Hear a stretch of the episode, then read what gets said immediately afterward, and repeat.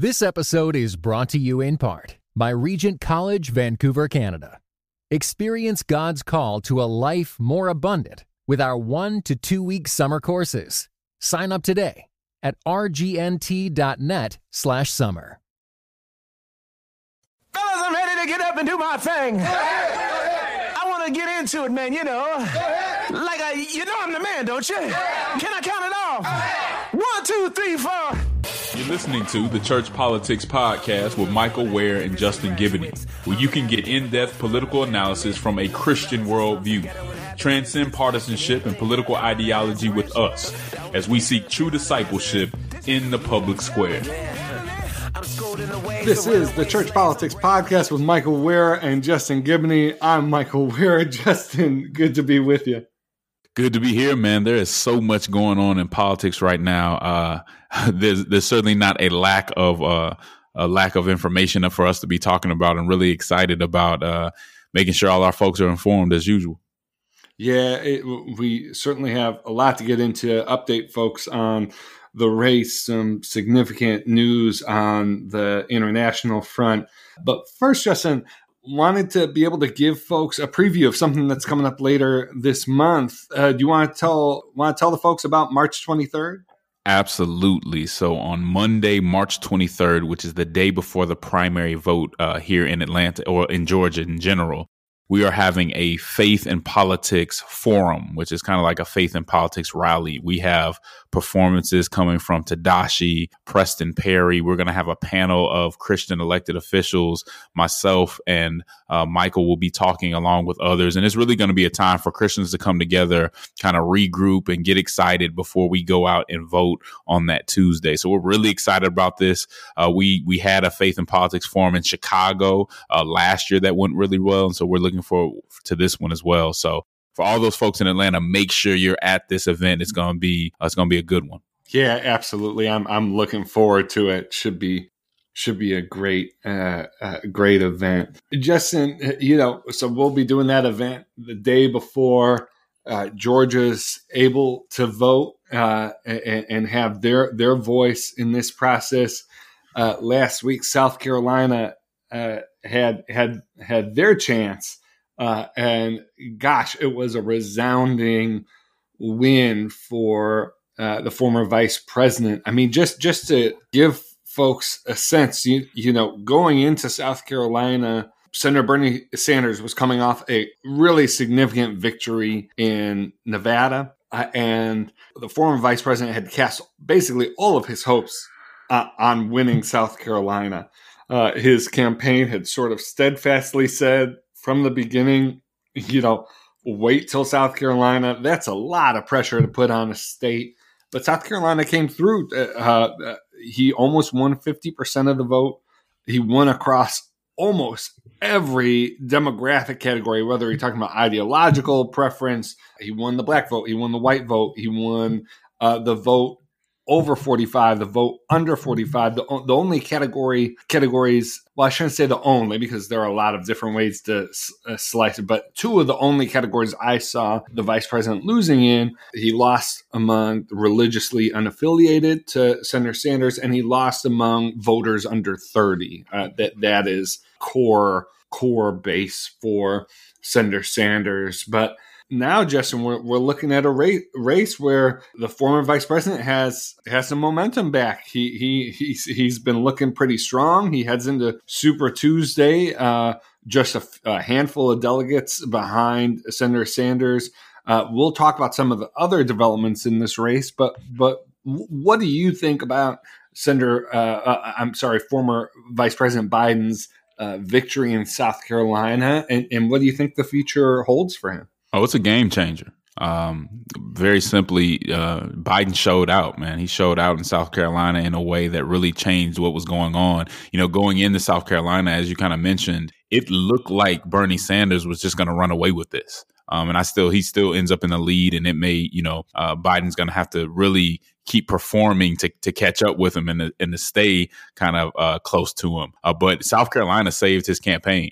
I mean, there are a lot of people wondering, hey, last time we talked, I think we even talked about, hey, is Bloomberg going to be the one to kind of replace uh, replace Biden? Um, you know, you get you have a performance like that, and now Biden is kind of pulling away from all the other uh, so-called moderate candidates, and that's what this brings. It's really it gives him the ability to pull away. And you know, on the Sanders camp, they got to be a little bit worried because some people were even almost acting like Sanders could win uh, South Carolina. And so when when Biden comes through and almost gets fifty percent of the vote, which is huge, you know, nobody has p- performed like that in any of the in any of the other primaries. That's a big deal. He made a huge statement. He said for a long time, as you mentioned, that this was going to be a firewall. Uh, and even they almost kind of uh, backed away from that claim, but it ended up ended up being just that. Uh, great performance. I don't know that they could have asked for more and really puts him back in the game and gives him some le- legitimacy and momentum going into uh, Super Tuesday. And that's going to, that's a really big deal going back into that, uh, to that big vote. I don't think we know what's going to happen on on Super Tuesday just because there's not going to be any good polling that is able to capture uh, the effect of South Carolina uh, as we're going to talk about, the composition of the field has changed. And so Bernie definitely has some structural advantages. Uh, this race would look different if it was Florida voting on Super Tuesday and not California, where where I think Bernie's going to rack up uh, mm-hmm. an advantage among delegates that's going to be hard for Joe Biden to make up on Super Tuesday alone. But then if Biden's able to stay within you know 200 250 delegates then you head to georgia you head to florida i think pennsylvania much like it was in 2008 pennsylvania uh, could be the make or break uh, state it could be in, incredibly pivotal uh, in in april uh, so yeah I, I was I was I know I've said this already, but, but the Biden campaign put a huge target on South Carolina. And every other candidate in that field knew that they had the opportunity to get Biden out of the race. I think. I, I think potentially, mm-hmm. if he would have gotten a close second and everybody else was far behind, he could have stayed in. But basically, if Biden did not win South Carolina, uh, his his campaign was going to be over. And for them to to sort of be resilient enough to to not just survive, but to to thrive, to to to, yeah. to really be dominant is incredible. And you have to mention the role that Jim Clyburn, Representative Jim Clyburn, played in that conversation. So the day before, oh, a couple of days before, days before the actual vote, uh, Jim Clyburn, who is, I mean, that's he's the man when it comes to South Carolina politics. He came yes. out and he endorsed Biden with perfect timing. And I was talking to one of my friends who's a politico from South Carolina, and he said it was such a big deal what Clyburn did because there was just too much going on in, in the in the state. There were too many yeah. um, folks running. You had Steyer and others throwing out all this money. And he was like, people were just like, this is too much. It, it just got to be overwhelming. So the timing of what Clyburn did got people together to say, okay, let's group together and actually uh, let's go out and vote, vote for Biden. And so that was a huge part of what we saw happen. Now, I know many of you will probably be hearing this after Super Tuesday, maybe even on Super Tuesday. And I want to explain a little bit about what we're talking about when we say Super Tuesday. So Super Tuesday is a really big uh, primary day because there's 14 states that vote on Super Tuesday, and that's including California, which is obviously a huge state, Texas, North Carolina, and so on there are a total of, I think, about 1,300 delegates that will be allocated on Super Tuesday. So after Super Tuesday is over, almost 40% of the delegates will have been awarded. That's a big deal. Um, yeah. I think you know the person that's going to win is going to need i think 1900 almost 2000 delegates to get the nomination so when you see 1300 delegates going in one day you know it's a really big deal not to mention just california itself which you mentioned is 416 delegates by itself that goes again into the conversation about um, uh, Sanders and Biden. Once they're going head to head, if Sanders can really pull off a huge win in California, it's going to be pretty hard for Biden to make up. Not impossible, but it's going to be pretty hard for him to make up. So Super Tuesday, there's a lot riding on this. You got people like uh, Bloomberg, which you know we we we can get into that conversation, I guess now, who's put a lot of money into Super Tuesday, right? Uh, he didn't, you know, he didn't qualify, meaning he didn't sign up in time to get on some of the other ballots leading up to uh, Super Tuesday. But he put a, I'm talking about millions and millions of dollars into Super Tuesday. And Michael, how much did that Nevada debate hurt him? Because it looked like that he could steal what was going on with with Biden, but after that Nevada debate, where he just did not look like the guy that he's been portrayed uh, to be in those ads, I think it could have hurt him and maybe possibly knocked him out of having a big day on Tuesday. Oh, I think it was. I think it was deflating, Justin. Uh, it, it was everything was set up for that moment for him to sort of white knight it uh, on on that stage and what was a field that was uh, that was that was really uh, divided. That there was a lot of confusion, as you mentioned in South Carolina.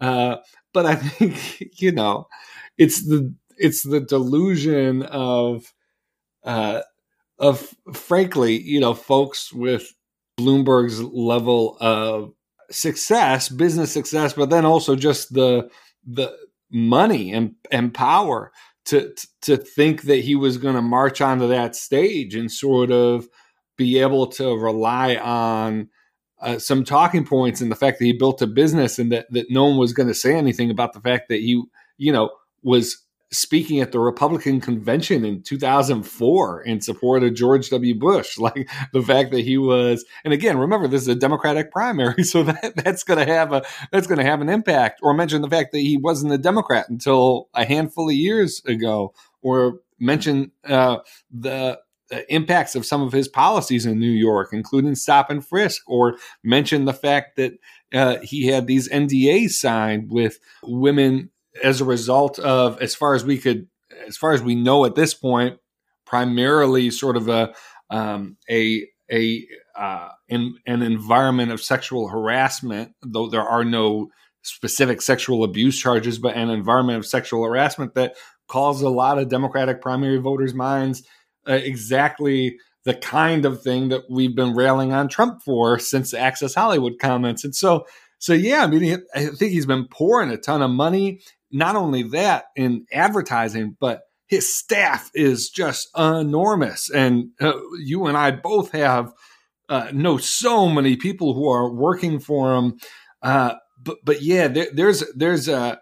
I, I don't think he's on a on a path to be the nominee. I do still think Justin that there's a chance that his role is is pivotal in some of the states that aren't able to get as much attention from the candidates on Super Tuesday. So I think like North Dakota votes on on Super Tuesday. I think you know there there are you know the big states that the candidates have been going to are Texas, California, Virginia.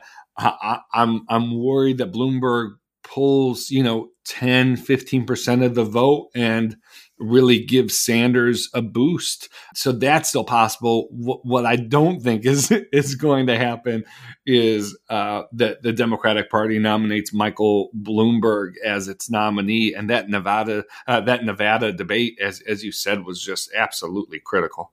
It was bad, and it, it also went to show the importance of the process. So one of the things that it's yes, that he's been able to do is circumvent the process. So he circumvents the process and he goes into this uh, debate and is just not prepared. He's not sharp enough to deal with these folks who've been going back and forth for months and months and months, and he just wasn't ready. He just wasn't sharp enough to do it. Uh, it also kind of showed off this attitude where he came off fairly smug, right? He didn't come off uh, the second debate, maybe a little more, but the first debate, he didn't come off as somebody who was willing to apologize and be humble about the mistakes he made. I think when he was getting beat up, man, he just kind of he kind of turned to being a little bit smug, and it didn't come off well at all. And you just wonder all those folks who kind of came out for him really strong, and some of them put their putting their names on the line. I know they saw that like, oh man, this this can't be life, right? This this this can't really be happening right now. Know, Justin, uh, you gave such a helpful overview of Super Tuesday.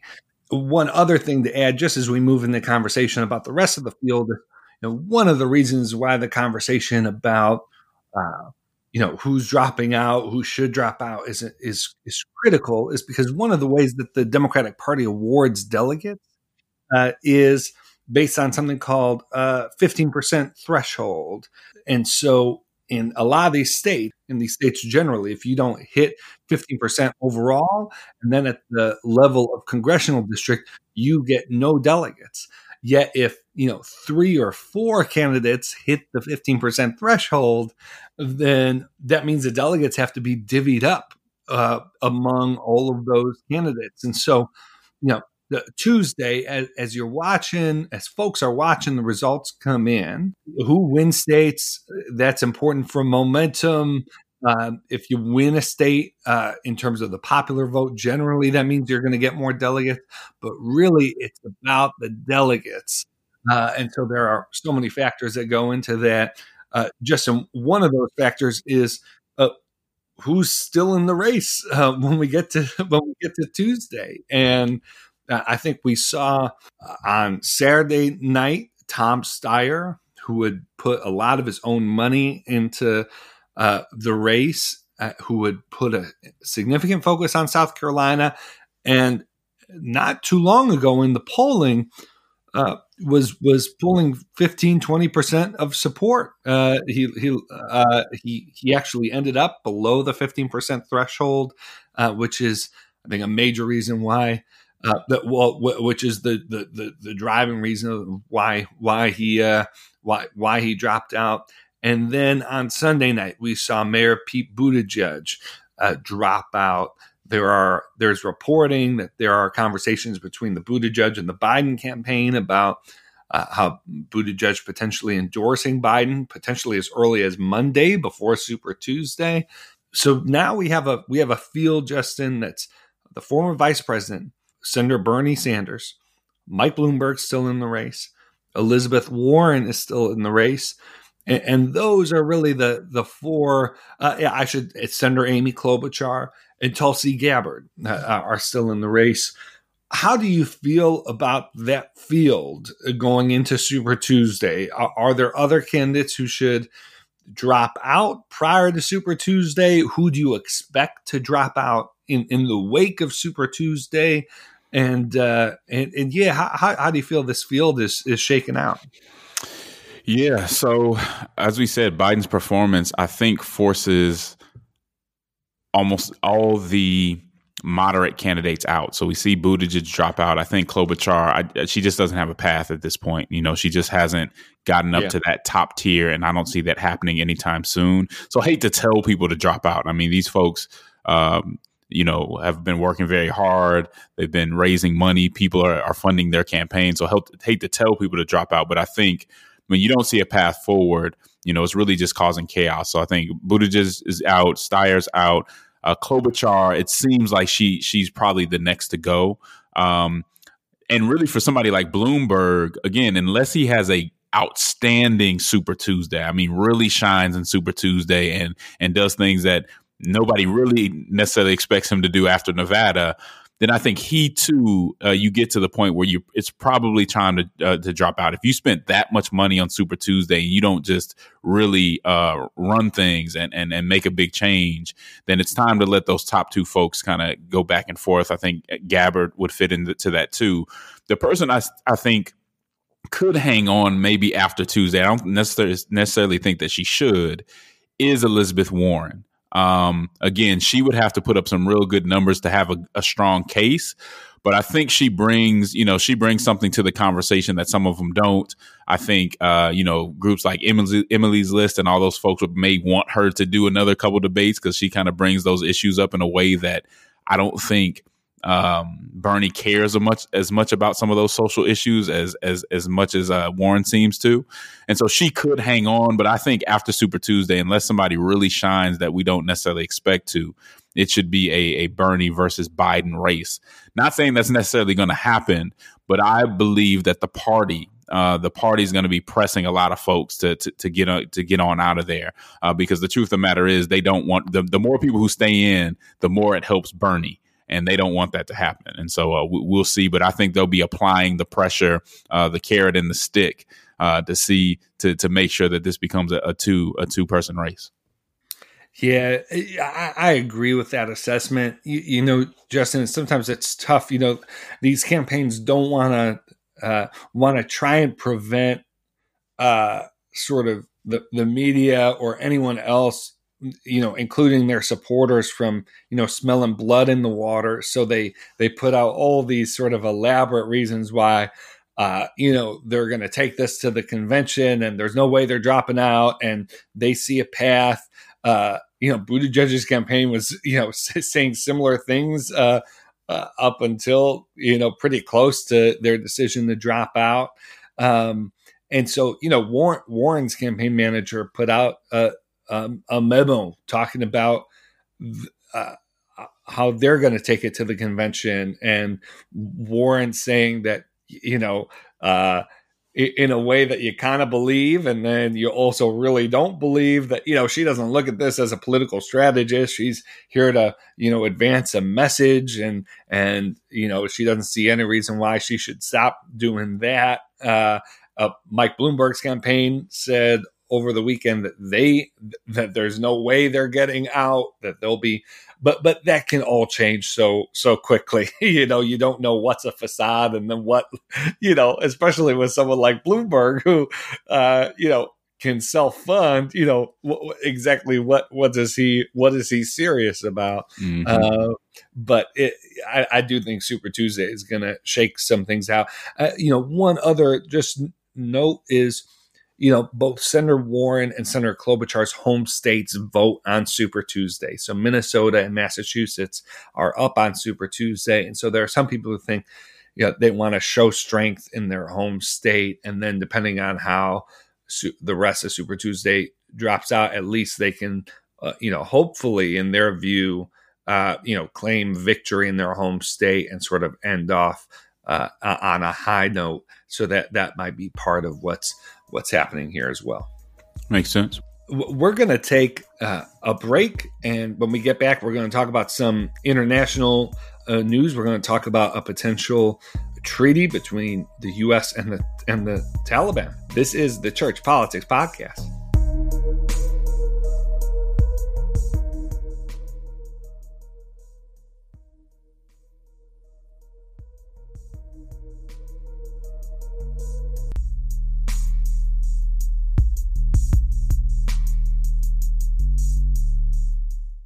All right.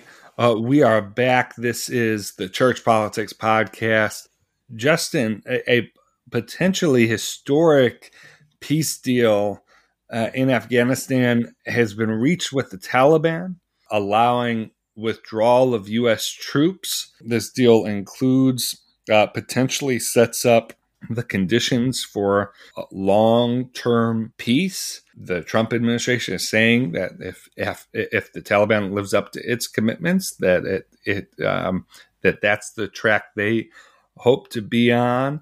The the deal is includes some provisions that I, I think if if it was happening under a Democratic administration, not quite sure uh, Republicans would be uh, would be too happy. Includes the release of five thousand prisoners of, of, of war, essentially. It also allows for and sets the conditions for uh, a, uh, a phased withdrawal from Afghanistan, which, for those of you who remember these debates during the Obama administration, there's a whole lot of contestation about uh, not previewing when you're withdrawing because that leaves a vacuum for terrorists to sort of uh, uh, go in if you tell them when you're leaving then then you know that that sort of uh, that that helps them uh, plan and they wait for you to leave and they they just jump uh, sort of uh, right in and take control of things. But but this deal sets the conditions for a withdrawal. And negotiations will sort of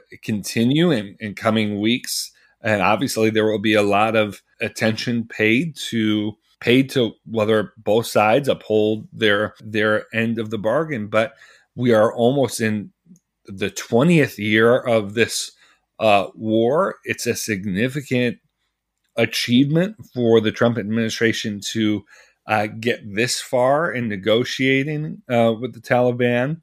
Now, this is all still playing out on the global stage. Pakistan is going to want to have it, it, say the Afghan president uh, has recently spoken into this to uh, su- suggests he has some issues with uh, with elements of the deal, including the timeline for uh, the release of prisoners that that was proposed. Uh, but but it is a is a, a, significant diplomatic achievement to be able to get to this this point, and obviously there will be a lot of debate. Justin, what's what's been your reaction to seeing this news? Uh, I took it as good news. I think you make a good point that a lot of uh, of Republicans, especially your more hawkish Republicans, um, may have an issue with this based on the things that they were saying about Obama and and kind of the posture that he was, some of the positions that he was trying to take. But this has been a long, long war. I had a chance to look over the agreement, which was the it's called the Agreement for Bringing Peace uh, to Afghanistan, and, and we just have to acknowledge. I mean, almost uh, 2,500 Americans have lost their lives over this, uh, what, 17 or whatever years that this has been going on. We spent about a trillion dollars on this, what is the longest war, war in American history. And so something needed to, to happen. It was just kind of a stalemate, still very dangerous, still very expensive, but nothing was uh, necessarily coming out of it that was uh, all that helpful. And so, yeah, I mean, when I see that, when I see something moving, I mean, it's one of those things that'll have to be monitored because you are making, having, making an agreement with a group that you really have, you don't have too much um, reason to tr- to trust what they, what they're saying, what they're doing. Uh, so that's what a lot of people be looking at. But let me go into a little bit of the history that, that makes me come to that conclusion.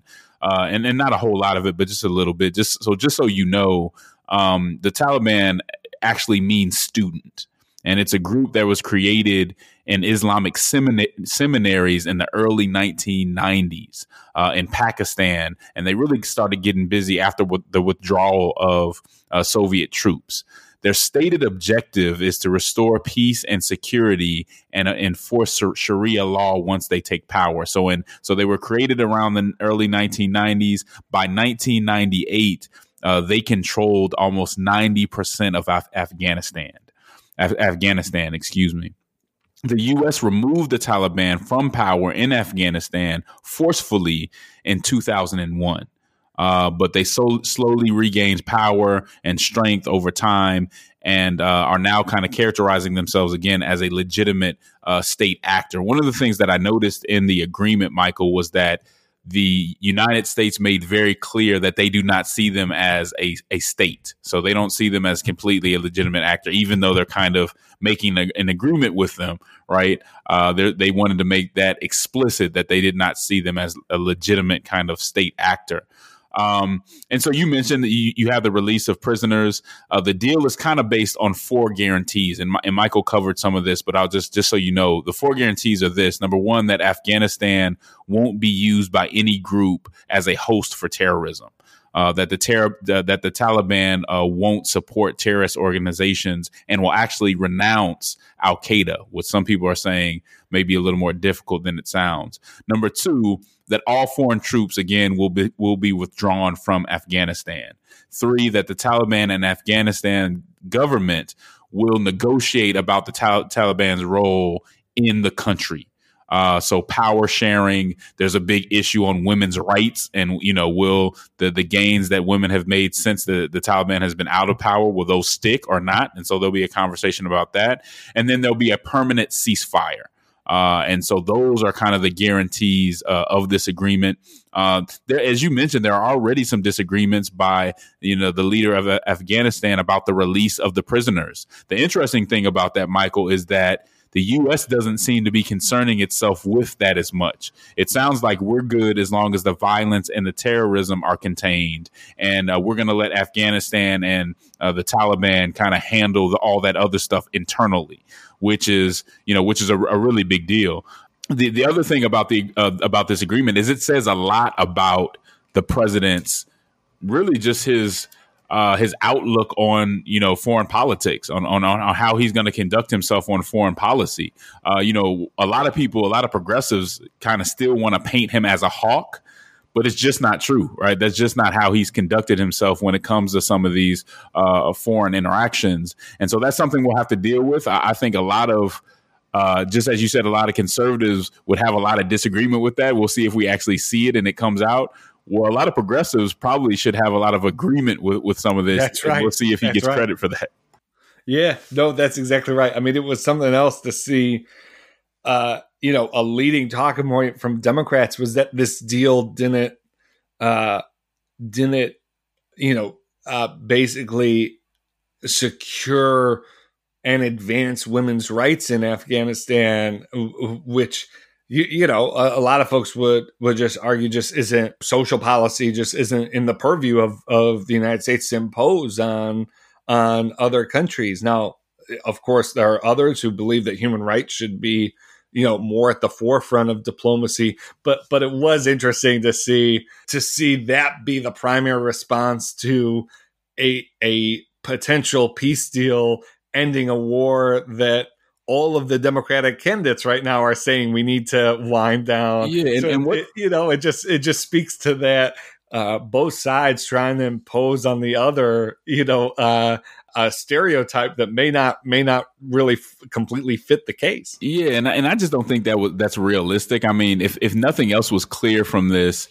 these folks do not want us to impose anything on them culturally, and I think it makes Right. more sense for those those groups internally to have that conversation. Now, we all hope that women's rights stick there, but I don't think that would have been a good negotiating piece for the for uh for the U.S. to kind of put in there because I just don't think it would have moved. I don't think they're going to listen to us on, on that on that uh, issue.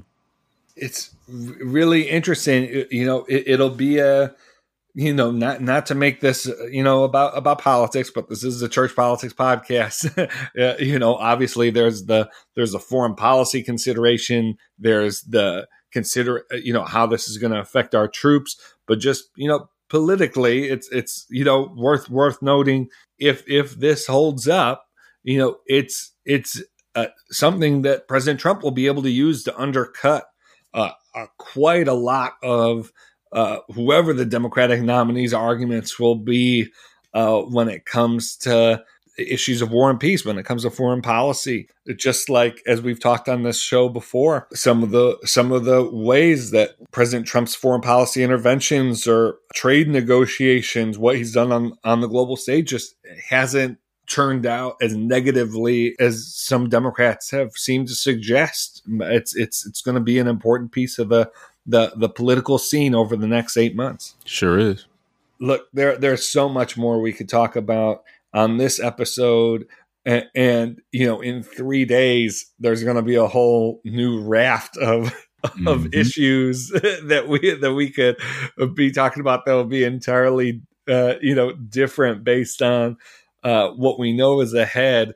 Uh, and so we'll we'll be back with a new episode uh, uh, next week. Uh, enjoy Super Tuesday, seeing the returns come in. We should have an even clearer picture of how this how the Democratic nomination process is shaping up. Uh, Justin, do you have any final words? I would just say this: uh, I will be speaking at the Just Gospel Conference uh, this Friday. I'll be speaking in the morning right after Dr. Russell Moore. Uh, check that out because I think it will be live streaming. If you go to Just Gospel, I think it's justgospel.com. You can check that out. Awesome conference about Christians and justice and how we should uh, engage. So check that out on Friday if you get the chance. And as always, Ann Camp, there is a cross that neither political conservatism nor progressivism is fit to bear. There's a civic hearing in need of faithful witnesses who love social justice and won't surrender the truth to be loved by the world. Politic with boldness and compa- and the compassion of Jesus Christ, and Camp. Until next time, we'll see you. Came out of Nazareth. This is the groove. Tell me, can you it? Yeah. I'm schooled in the ways of runaway slaves. I'm brave, I'm unchained, I'm Frederick Douglass with a fade. This episode was brought to you in part by the Table Podcast at Dallas Theological Seminary. Listen to rotating hosts discuss issues of God and culture to demonstrate theology's relevance in everyday life. Find it on your podcast app. For videos and more, visit dts.edu/podcast.